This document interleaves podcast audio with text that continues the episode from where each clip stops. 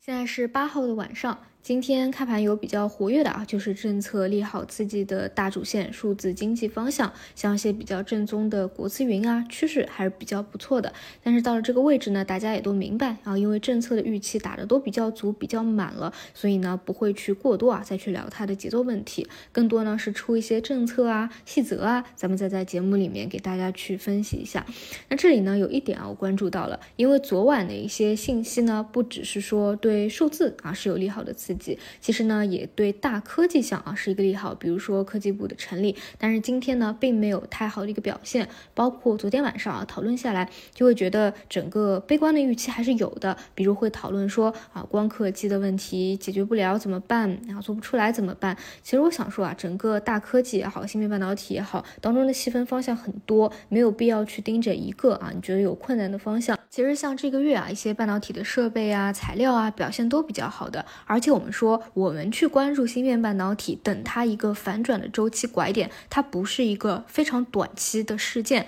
它更多是偏中长期的。也就是说，我们本来预期的比较晚的节点，也就是在下半年出现一个拐点，其实并不算长期，因为资金有预期，它都是会抢跑的。如果说这个预期没有成立，就这个财报啊，一季度的一个财报没有去正立。正是它的一个反转，更多呢，也就是在底部区间去做一个上上下下的箱体震荡，直到财报去验证了，那么可能会有一个启动。那在这个偏底部的区间，其实对你来说呢，都是收集底部筹码的一个好时机。现在呢，并不是太左侧啊，太左侧我肯定不会去聊的，因为这个是很伤害一个时间成本。而且呢，如果资金量不是特别大，其实真的没必要去做那种大左侧。所以基本呢，这个时间节点啊，往后去看一个季度，都还是比较好的一个。时时机，所以才去聊一下的啊。所以像今天虽然说有消息刺激啊，没有什么表现，也都正常，已经习惯了啊。前几个月基本也都这样，有利好也都是像芯片半导体的一个冲高回落。但是你只要知道啊，我们往后看一个季度，其实呢都算是一个底部区域，等待一个周期反转啊，这个就可以了。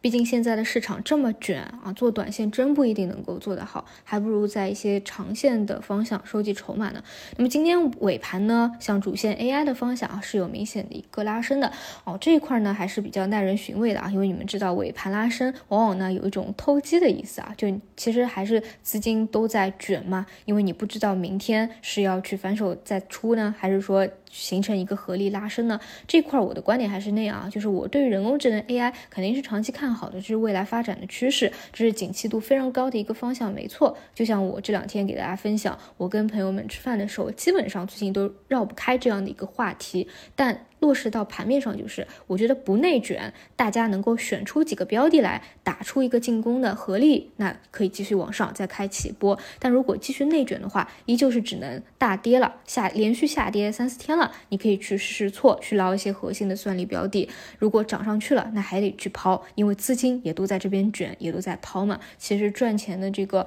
呃难度不小的啊，还是比较大的。然后另外的话，就是今天一些创业板这边的三零零小票啊，尝试了去做一些拉升。所以今天比较难得的呢，就是虽然指数依旧是下跌的，但是呢情绪啊明显是有变好的。你看百分之十以上的三零零打头的票还是比较多的。但是你要知道，这仅仅是局部。的个股进行抱团的拉升而已，其实参与起来难度一定也是有的。所以当下呢，在缩量的环境当中，又是一个调整周期当中，还是要做好多看少动啊。我我觉得还是管理好自己的长线仓位，最多最多去看看主线人工智能有没有核心标的跌多的，可以去好捞的一个机会吧。其他啊出手的话，还是亏钱容易赚钱难。那今天中午呢，也给大家讲过我我之后的一个想法，因为正好这一波调整嘛，未来肯定是能够继续看好。的，所以呢，如果真的有一个比较好的时期啊，有适合适合懒人躺平的那种方向的 ETF 啊，我就在节目里面多给大家去聊一聊。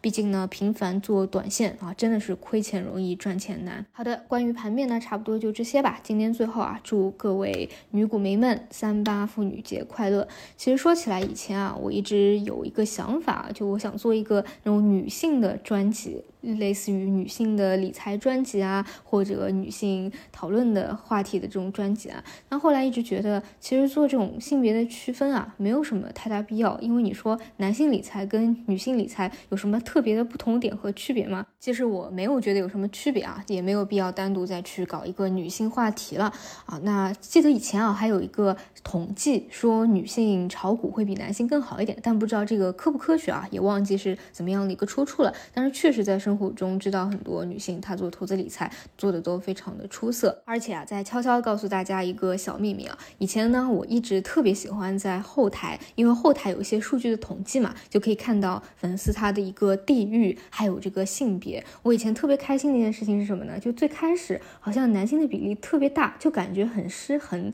但是后来呢，慢慢刷慢慢刷啊，就发发现女性的比例逐步在提升了，可能以前是八比二啊，后面就变成七比三，甚至后面呢六比四啊，我就觉得特别的开心，特别的喜悦，就觉得很为大家开心，有自己独立的一个小金库，然后有投资理财的一个意识，并且呢，可能也都是付诸行动。虽然在这个过程中呢，它必然是比较困难的啊，尤其是在 A 股啊，这个简直是一个 hard 模式。但我觉得长期来看啊，可能就会进入到一个股权时代，可能会有一些改变吧，越来越成熟。但在我们一年、两年、三年对市场不断的经历、积累经验的过程当中啊，你摸索出了对于中国股市的一些心得来，都能够在长期的投资当中慢慢变富吧。这是希望大家都能够有的一个收获。好的，以上就是今天的晚评内容，我们就明天再见。